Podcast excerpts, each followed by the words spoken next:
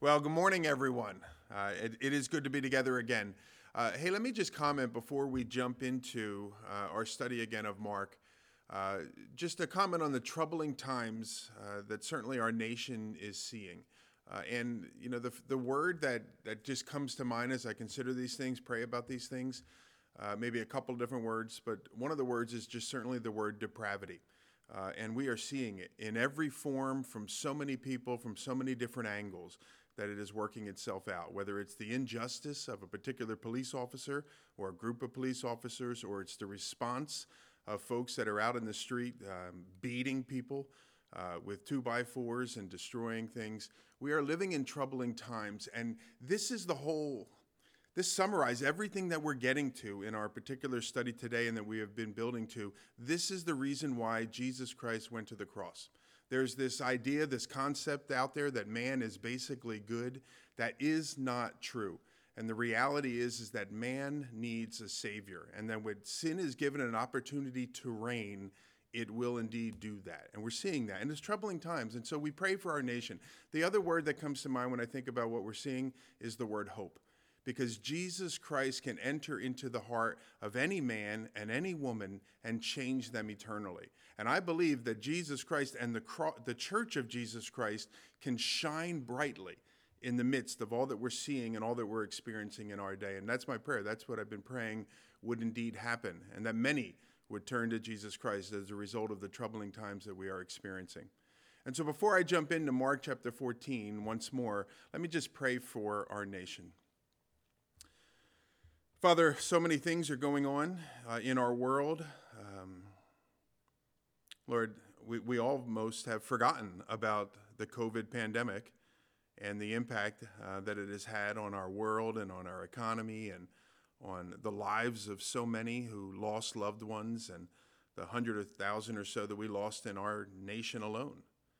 And we know that every one of those lives impacts three people, five people, 25 people that loved them and cared for them. And we'll never, uh, never get them back. And Father, we see, uh, Lord, how injustice once more has sort of reared itself in our nation. And Lord, we see the response that it has caused, uh, both positive and, and sadly so destructively negative.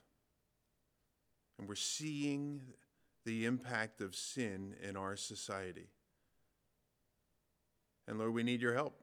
We need you to intervene. We need you to touch. We need you to transform. Lord, we need you to bring good from evil.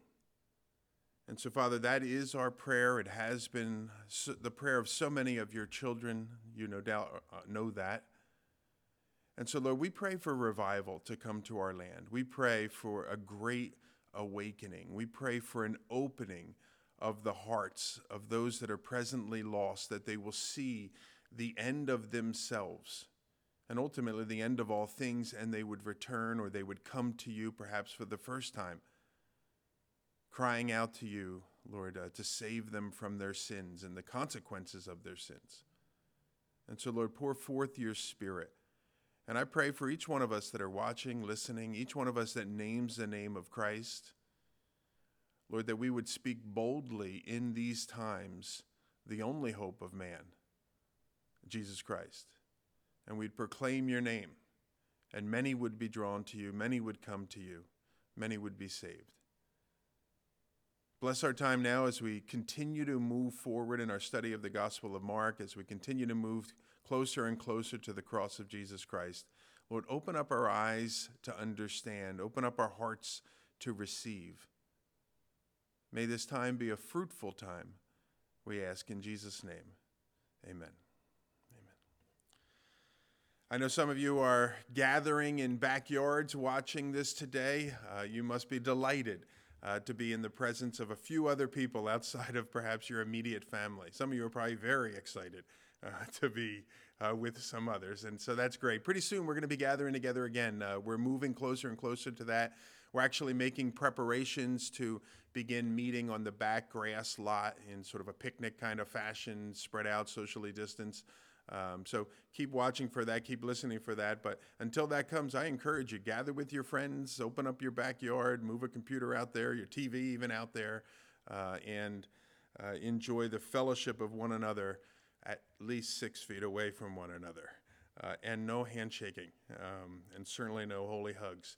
Uh, anyway, that being said, let's jump into our passage today. As I mentioned, we're in Mark chapter 14, and we are uh, picking up today in verse 24 of Mark chapter 14.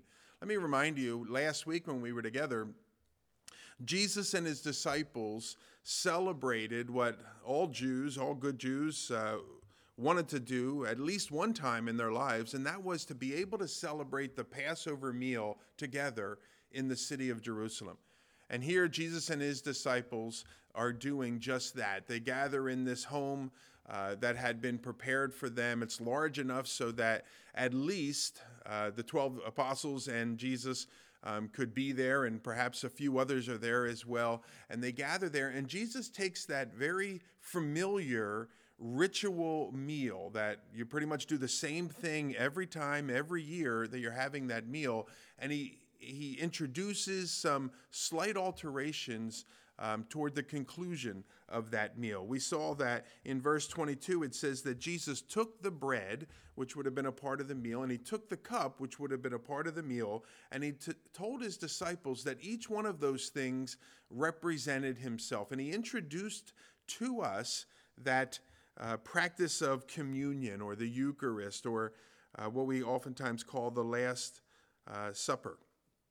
He takes the familiar Passover feast he couples it uh, with this dramatic picture of what he would do in just a few hours, that he would give himself on behalf of many. And in doing so, you'll notice where we pick up today in verse 24, he makes the statement. He says, This is my blood of the covenant. Now, it's Luke's gospel which adds the small little word new. And so Jesus is saying, This is my blood of the new covenant. Let's read the whole thing in the context. Starting in 24, he said to them, This is my blood of the covenant, which is poured out for many. Truly I say to you, I will not drink again of the fruit of the vine until the day when I drink it new in the kingdom of God. And when they had sung a hymn, they went out to the Mount of Olives. Speaking of the new covenant. Now, the word covenant is a, is a word that's not too commonly used in the English language and in the American culture. Pretty much outside of marriage, uh, we talk about the covenant of marriage, pretty much outside of that, it's not a word that is commonly used in our language and culture. But it is a word that was quite often used in the scripture. At the most basic level, the word covenant, it just simply refers to an arrangement or an agreement. We could even use the word contract uh, that is made between two parties. And as you look through the Old Testament, you'll see there are a number of different contracts or covenants that are made between two parties, one of those parties almost always being the Lord. And so we have the Adamic covenant that God made with Adam, the Noahic covenant that he made with Noah, the Abrahamic covenant that he made with Say it with me Abraham, the Mosaic covenant, and the Davidic covenant. Each one of those covenants and the specific agreements, if you will, that God made with his people and that his people responded in agreement to with him.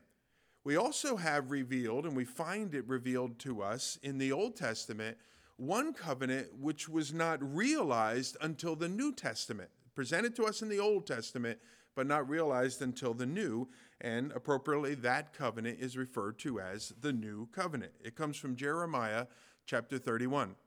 Jeremiah chapter 31, verse 31 says, The days are coming, declares the Lord, when I will make a new covenant with the people of Israel and with the people of Judah. That's the covenant that Jesus refers to in this Last Supper portion, if you will, of the Passover meal.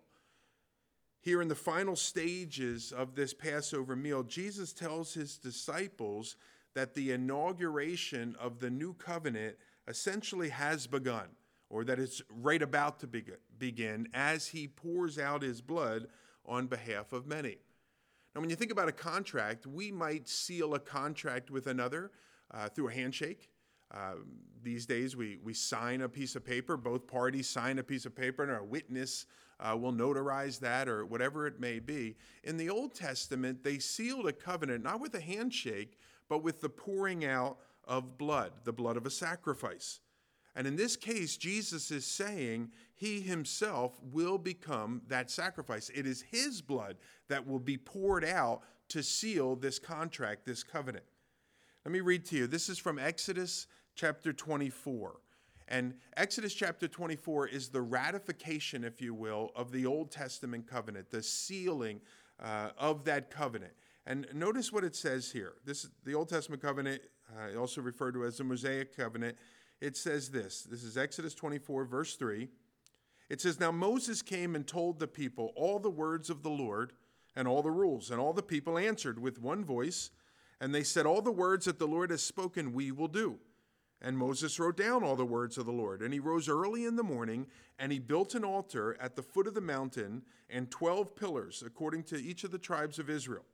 And he sent young men to the people of Israel who offered burnt offerings and sacrificed peace offerings of oxen unto the Lord.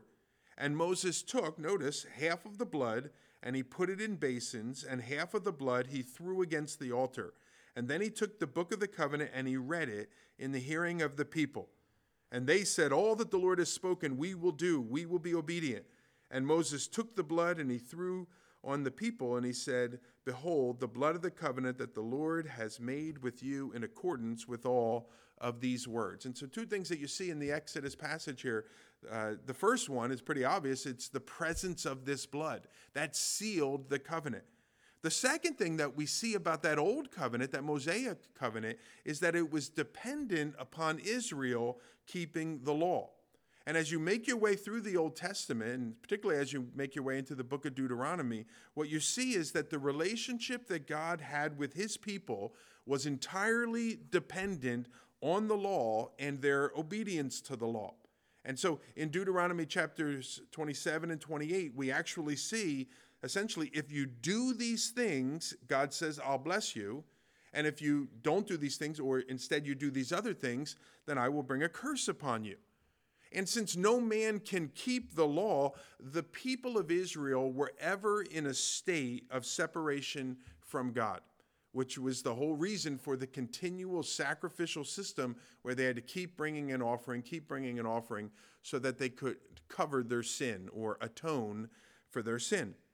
Here, however, as Jesus introduces what Jeremiah called the new covenant, he, in, he says that he's introducing and inaugurating a covenant that will institute a new kind of relationship between God and man. One, not based on law and not based on law keeping, but rather on love. His great love for his people, who were no longer simply under the law of God, but now would find themselves within the love of God.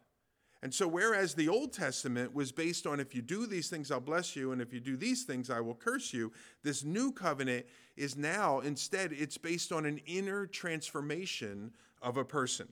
This is what Jeremiah 31 34 says. Uh, about halfway through, he says, For I will forgive their wickedness, and I will remember their sins no more. The new covenant is based on an inner transformation of a person that cleanses that person from their sin we read in verse 33 of Jeremiah 31 that it's a transformation that puts God's word and God's will into the hearts of those that are his children. And so it reads, I will put my law in their minds and I will write it on their hearts. And then finally, unlike the covenant of old, which was based on obedience and works, this new covenant is all about a new and an intimate relationship with God. In Jeremiah 31 33, he says, And I will be their God, and they will be my people. Jesus says that this pouring out of his blood, as represented by him pouring out the wine into that pitcher, that this pouring out of his blood that would happen at Calvary would inaugurate this new covenant for the people of God. He goes on at that meal and he adds, Truly I say to you, I will not drink again of the fruit of the vine until that day when I drink it new in the kingdom of God. We pick up two things here about the Lord. Number one, Jesus knew that he was going to die. And secondly, Jesus knew that his kingdom would come. Jesus was certain of the cross, but he was just as certain of the glory which would be his following the cross. And so he takes this familiar Passover feast, which looked backward all the way to the, the uh, escaping or the exodus from Egypt, and with slight alterations, he institutes the Last Supper as a feast for believers that not only looks backwards to the cross, but also looks forward to the time when we will be in heaven. He describes here what uh, the book of Revelation refers to as the marriage supper of the Lamb. Revelation 19:9 says, "Blessed are those who are invited to the marriage supper of the Lamb." And he said to me, "These are the true words of the Lord." And so while here on earth all hell is literally breaking loose as the Antichrist sort of has his way upon the earth during that period of tribulation, God's children, his saints, his raptured saints, will be in heaven celebrating Revelation 19:9, the marriage supper of the Lamb. Jesus says, I will not drink this cup again until I drink it anew in the kingdom of God. That's the event that he is referring to. And so, with that Passover feast now completed, Jesus and his disciples, they, they sing a final hymn and they depart and they make their way to the Mount of Olives. It was customary to sing a hymn at the closing of the Passover meal. The Jews did it. They sang Psalms 113 through 118, either all of the Psalms or portions of those particular Psalms. So it's almost certain that what Jesus and his disciples sang here is one of those Psalms. And I have to imagine they kind of went in order from 113 to 118, which gives us an indication of some of the final words of the songs that Jesus and the disciples were singing. Psalm 118, we've looked at this at other places in our study of Mark. Psalm 118, verse 22, it speaks of the stone that the builders rejected having become the cornerstone. Verse 22. It speaks of God's marvelous work and that his people should rejoice and be glad in that work. Verse 23 and verse 24. They would have sung these words. This is verse 25 of Psalm 118. They would have sung, Save us, we pray, O Lord. And I can't help but wonder as they're all singing this together if Jesus sort of stopped there and the disciples sang that portion, because indeed it would be Jesus himself who would save his people. A little bit later in that same passage, Psalm 118, verse 26, they would sing, Blessed is he who comes in the name of the Lord. And they would sing, Bind the festal sacrifice with cords up to the horns of the altar, pointing to Jesus Christ. The stone that the builders rejected had become the chief cornerstone. How timely all of these words would have been, considering the events that would transpire in just a mere matter of hours in the life of the Lord. Now, that's pretty cool to consider the types of words they would have been singing in light of what Jesus was about to do. What I think is also pretty remarkable to consider is just the very fact that Jesus could be singing a hymn, a, hymn of praise at this time, considering all that was before him. Where Jesus would not only be physically uh, torn and beaten and brutalized, but where he would uh, undergo and experience the spiritual separation from his Father, which he had never experienced before since he was sinless. I wonder, would you be able to sing a song in such circumstances? I can't imagine you would. I, I can't imagine that would be the first thing that I would be thinking about doing. And yet, here is Jesus, here are his disciples, and they're doing just that. They're singing this, these closing hymns about the, the coming of God's festal sacrifice, God's Messiah, before they make their way out of Jerusalem, down through the Kidron Valley, and begin to make their way up the slopes of the Mount of Olives, which is what we read in verse 26. They went out to the Mount of Olives. As we continue, it says, it, at some point, either while they're walking to the Mount of Olives, or when they get there, they stop, they sit for a moment, whatever it may be. But Jesus' tone once more changes. He, I imagine they're chit chatting, they're talking, whatever it may be. But Jesus, he stops things, he gets all of their attention once more. And notice these words that he says. Let's take a quick sip. He says to them, You will all fall away, for it is written, I will strike the shepherd and the sheep will be scattered. But after I am raised up, I will go before you to Galilee. Jesus quotes here from Zechariah chapter 13. Zechariah chapter 13, verse 7, almost word for word what Jesus said. It says, Awake, O sword, against my shepherd, against the man who stands next to me, declares the Lord of hosts. Strike the shepherd, and the sheep will be scattered. And quoting Zechariah 13, 7, Jesus predicts the coming defection of his closest disciples, that every one of them was going to leave him. Every one of them was going to abandon him in this particular moment, if you will, of need. Now we have to ask ourselves why is Jesus telling them this? What's his purpose in pointing out to each of them that they're going to abandon him during this hour of great need? And we might be tempted to conclude that it's sort of a preemptive rebuke. I know what you're all going to do to me, that it's this preemptive re- rebuke of what he knows they are about to do. But as you keep reading through the passage, there's no, and all of the Gospels, Matthew, Mark, Luke, John, all of them, there's no indication that that was Jesus' intent. And so we have to draw the conclusion that Jesus doesn't bring this issue up to condemn his disciples, but rather instead to show them that despite all appearances to the contrary, he really does remain in command of the entire situation. Because the scriptures long before predicted that these very things would be. Also, interesting, if you keep reading through the prophecy of Zechariah in the 13th chapter, it goes on to say that despite the fact that his disciples would abandon them, uh, him, that Jesus would not abandon them. And so, Zechariah chapter 13, it concludes with these verses. It's just two verses later, uh, 13 9. It says, And they will call upon my name, and I will answer them, and I will say, They are my people. And they will say, The Lord is my God. And so, Jesus, I would suggest to you, what Jesus is doing here is he's preparing them for their coming rejection of him. That's a strange thing. It's a strange thing that he's preparing these men for their abandonment of him. However, if you stop and you remember the manner and the practice of the Lord in dealing with his disciples and fallen man and woman uh, as well, it's actually not strange at all that Jesus would do this. Jesus tells them so that when the inevitable does take place, they will remember that in addition to foretelling their failure, he also foretold their future gathering together again with him. Jesus' words were ultimately meant to be words of encouragement.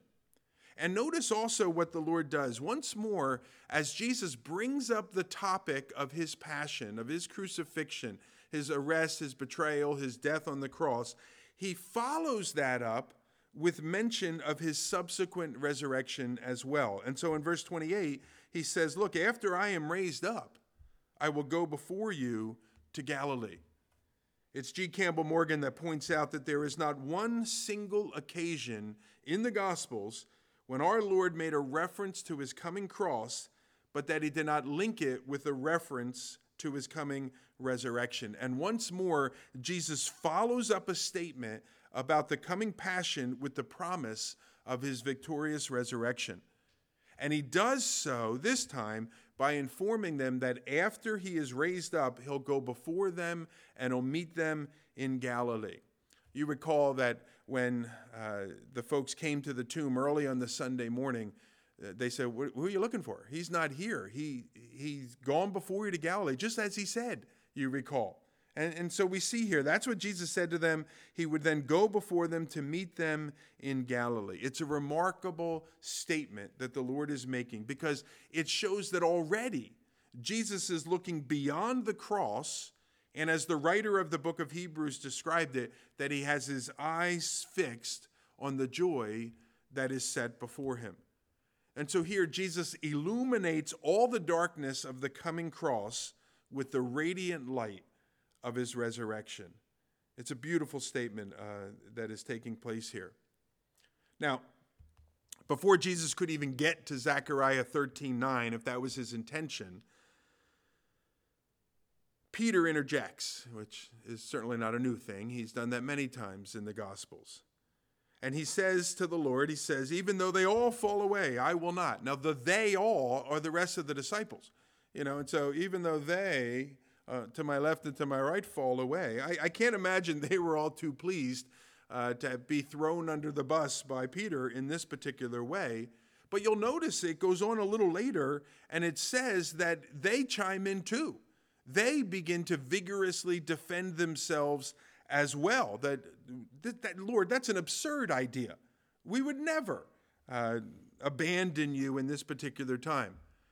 But Jesus says to Peter, he says to all of them really, but specifically he says to Peter, he goes on and he says, Not only are you going to abandon me, he says, Peter, truly I tell you, this very night you will deny me three times. Verse 30 of chapter 14. Despite Peter's bold proclamation that he would never deny the Lord, many of us know it's just a matter of hours that he, in just a matter of hours, he would end up denying the Lord on multiple occasions.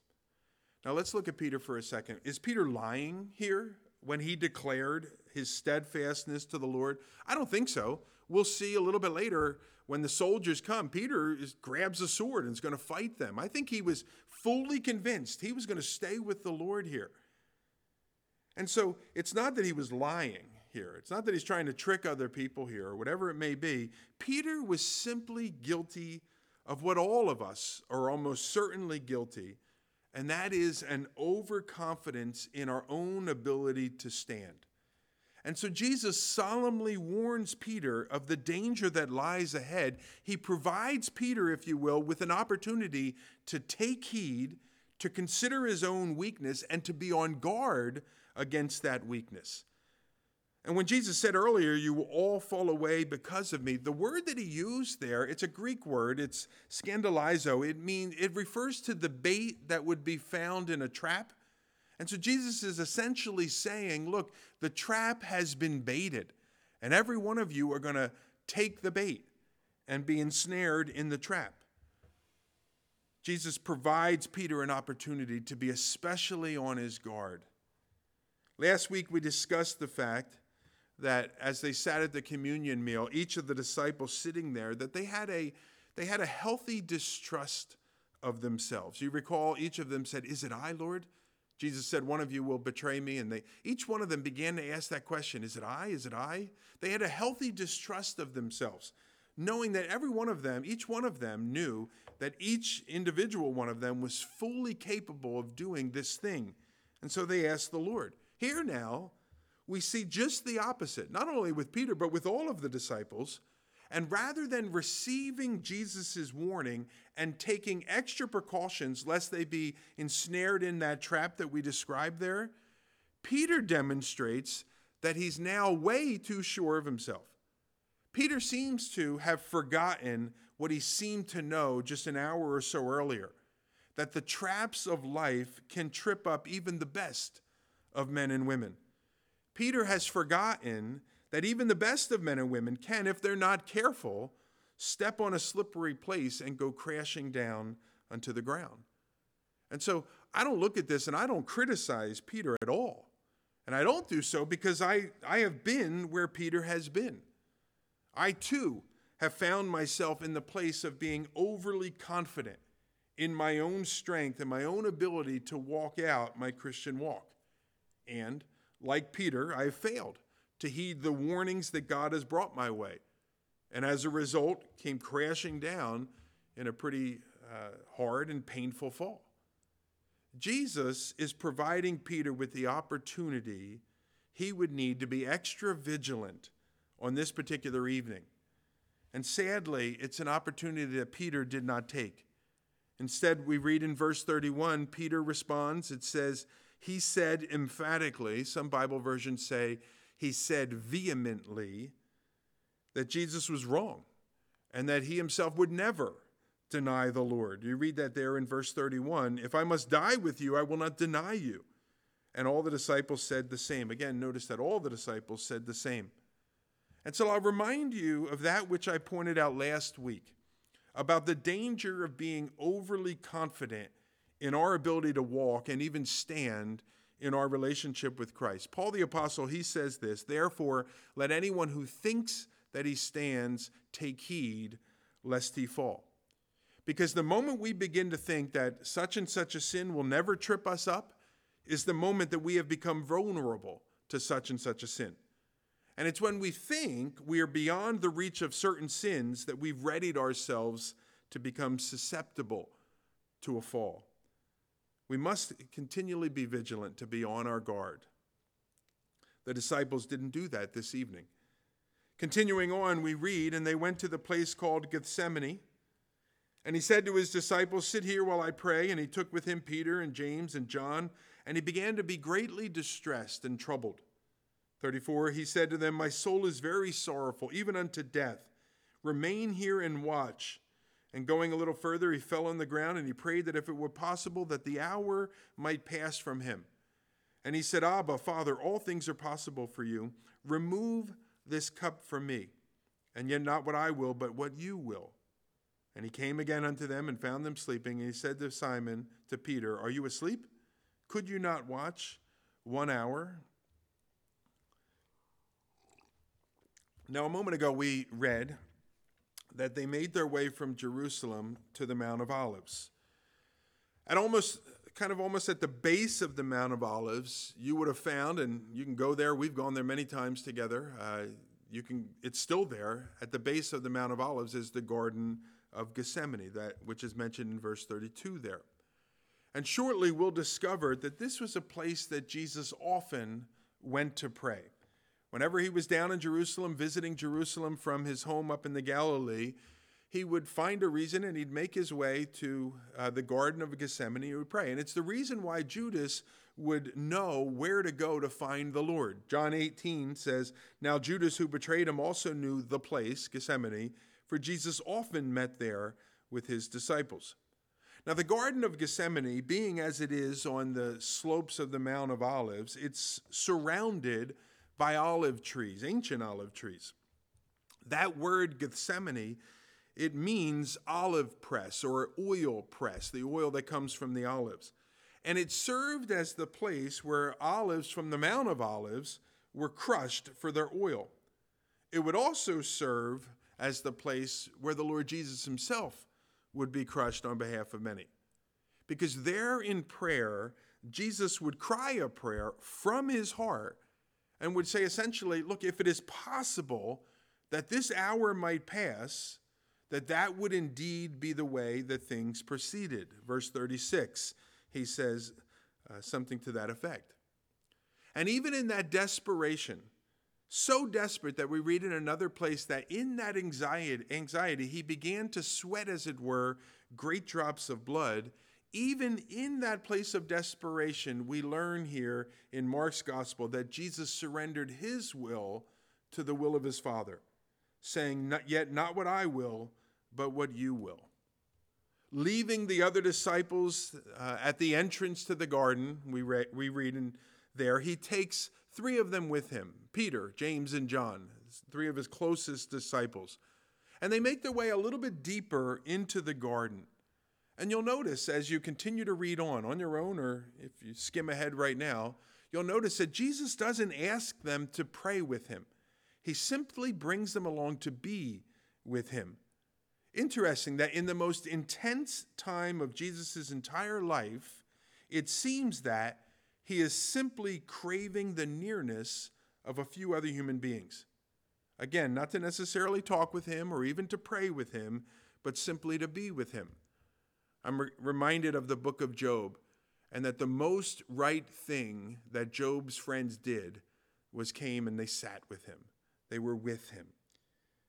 And taking these three, Peter, James, and John, a little deeper in the garden, it says that Jesus began to experience sort of this overwhelming burden that came upon his soul. Mark says that he became greatly distressed and troubled. Jesus' usual, calm and, and peaceful demeanor gave way to the great distress and trouble, so much so that at least one of these three disciples took notice of it and conveyed that to Mark later on so he could convey it to us. Now, it was not so much the horror of the physical torture that Jesus would soon undergo, but rather it was the spiritual alienation that he was about to experience from his Father for the first time in all of eternity. Jesus was about to become sin on behalf of all mankind. And the wrath and the judgment of God was about to be poured out on him. This is what the Apostle Paul teaches us when he would write, For our sake, God the Father made Jesus the Son to be sin who knew no sin, so that in him we might become the righteousness of God. You recall when Jesus cried from the cross, a little bit later on in our story, but most of us are familiar with it. When Jesus cried from the cross, he didn't cry, Oh, Father, Father, the physical pain is so bad. That's not what he cried. What, what he cried was, My God, my God, why have you forsaken me? Jesus was overwhelmed here in the garden by the knowledge that the world that he would soon become a sin offering on our behalf. Now you and I, we are accustomed to sinning. We're accustomed to the separation that sin brings. But Jesus had never experienced any such alienation. It's impossible for any of us to fully conceive what it meant for him, the sinless one, to be made sin on our behalf. Here is how Henry Ironside, or Harry, as some people like to call him, how he explains this great distress and trouble. Ironside, he said this His holy soul shrank from the awfulness of being made sin upon the tree. It was not death, but the divine anger against sin, the imputation to him of all of our iniquities. That is what filled his soul with horror. Believe it or not, there are actually some that criticize Jesus' prayer here. And they say that it represented of lack of faith on his part. There are actually some that suggest that martyrs faced death with greater courage than the Lord did.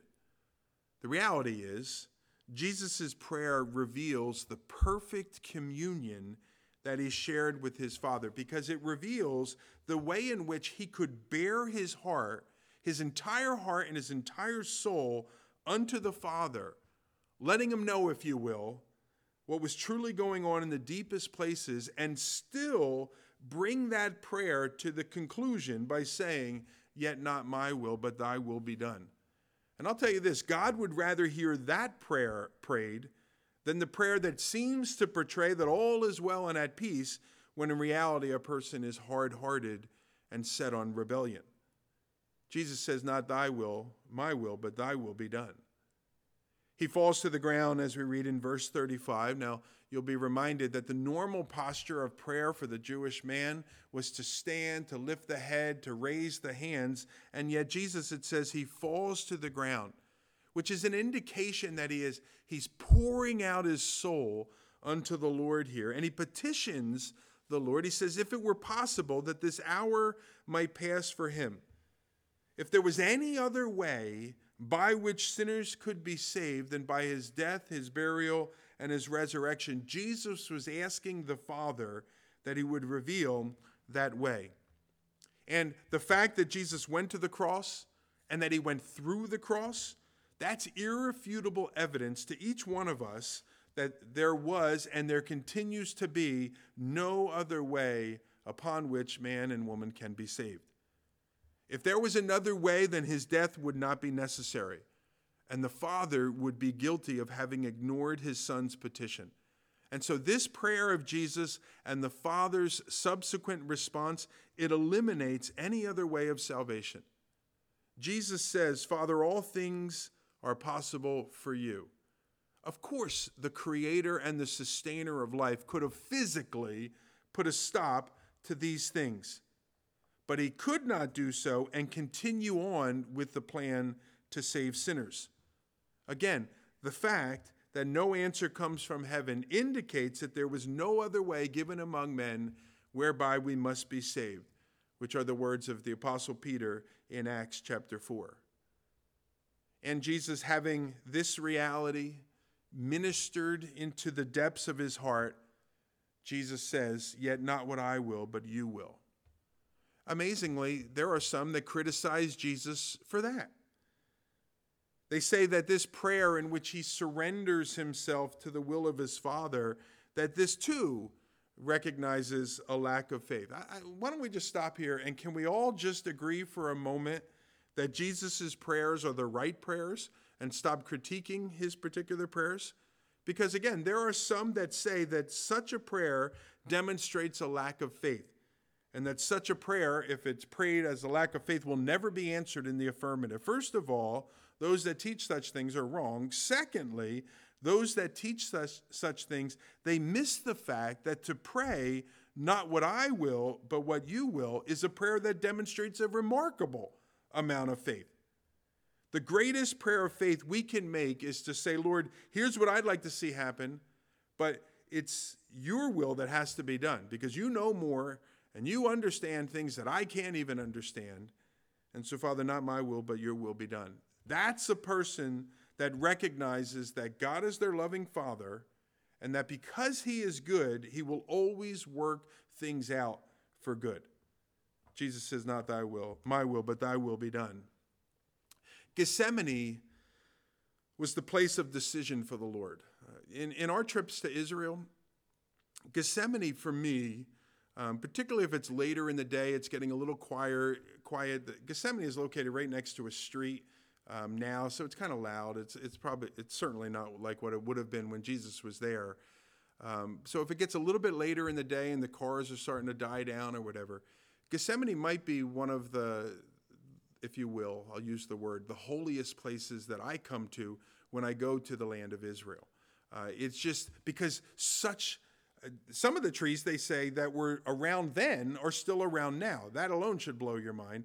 Um, but secondly, just to consider what went down in the Garden of Gethsemane. The Garden of Gethsemane was the place of decision for the Lord.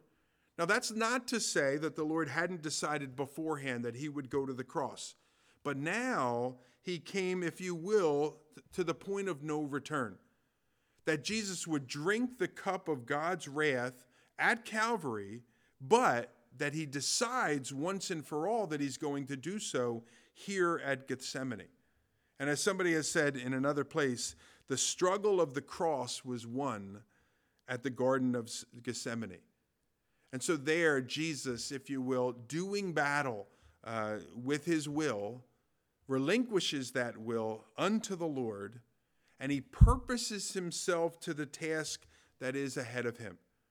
And as our verse goes on to say, he rises from that place and he makes his way back to Peter, James, and John, uh, which is where we're going to pick up the next time we are together, where he finds them asleep. And, and so read ahead uh, when we're together. But let me just make this final point. And it's a point which kind of looks a little bit ahead to where we'll be in the next two, three weeks or so where Jesus Christ is being sacrificed on a cross on behalf of you and, and myself and others. And, but it's also a point that goes all the way back to where we started today by considering the things that are going on in the world that is around us. Jesus Christ went to the cross because there was no other way whereby men and women could be saved. Every one of us are sinners. Whether we're doing these horrible things that you're now seeing on TV, or it's just the attitude of our heart that thinks we are better than somebody else and the pride that that is associated with. Every one of us are sinners. Some of us are bigger sinners than others, but every one of us are sinners. And that sin separates us from a holy God. If you learn one thing from our study today, please learn this. Jesus said, If it is at all possible that this could be accomplished any other way, let this cup pass from me. And the fact that God the Father had Jesus the Son, God the Son, go to the cross, that is your answer that there is no other way. Again, to quote the Apostle Peter, there is given among men no other name under heaven whereby we must be saved. And if you have never come to the place of trusting Jesus Christ to forgive you of your sin, then I want to encourage you to do so. Look deep into your heart, and you will see the sin that separates you from a holy God. Don't compare yourself with others. Compare yourself to the holy and righteous and perfect Lord of heaven. And you'll see that you fall miserably short. We all do. I'm not blaming you or pointing you out in particular. Every one of us falls short of the glory of God and are worthy of judgment. But Jesus Christ came into this world not to condemn the world, but that the world might be saved through him. And I want to encourage you call out to the Lord, ask him to forgive you of your sin, receive the gift of his sacrifice, his son Jesus Christ. Drink, if you will, of the blood of the new covenant, that he would wash over in you, and that God would implant his word in your heart and his will in your heart, that you might be cleansed of your sin that separates you from him. And if you'd like to talk more about that, reach out to us here. If you're watching on Facebook or even online, you can put something in the comments and we'll connect with you. Or you can always just send us an email or call us here at the church office because we want to help you get started in what it means to be a follower of Jesus Christ. And so, with that, let me close out our time in prayer. We're going to come back. Our worship team's going to come back. They're going to sing another song or two that you can sing along with. Uh, and then I'll close this out one further time with a final scripture. So let's pray together. Father, we do pray for that person that is watching. And Lord, we know that so many have been watching that uh, perhaps typically didn't attend church prior to this whole pandemic. And we know that there are many that uh, may not even know you yet that are tuning in and considering these things. And we pray for them right now. Lord, that your saving work would take place within their heart. Lord, that you would bring them to the end of themselves. Lord, that they would have this overwhelming sense of their need to be washed and cleansed and their inability through any good works of their own or any other religious or ritual practices that they might do, that they're unable to deal with that sin problem. And instead, Lord, this morning, that you would have them look to heaven Look up, if you will, and see the cross of Calvary, where their sin had been paid for and the price was paid. And Lord, you would enter into their life in a new way, pouring out your blood upon them, washing them whiter than snow, as the scripture says. And so, Father, bless your word as it goes forth. And Lord, for each one of us that are followers of Christ, disciples of the Lord Jesus, Father, we want to heed the warning that you gave to Peter and to the other disciples not to think more highly of ourselves than we ought, not to think more confidently of our abilities to walk with you, and that we would never deny you or turn from you or sin against you. Lord, we are a people that are in need. Lord, having begun in the Spirit, are we now going to be made perfect in the flesh? And yet, so often, that's what we do. We depend on the flesh. Lord, once anew and afresh, we look to you for your grace Enable us to walk in your ways, to depend on you each step of the way, that you might be honored and glorified in the lives that we live. And we pray that prayer in Jesus' name. Amen. Let's close out our time in a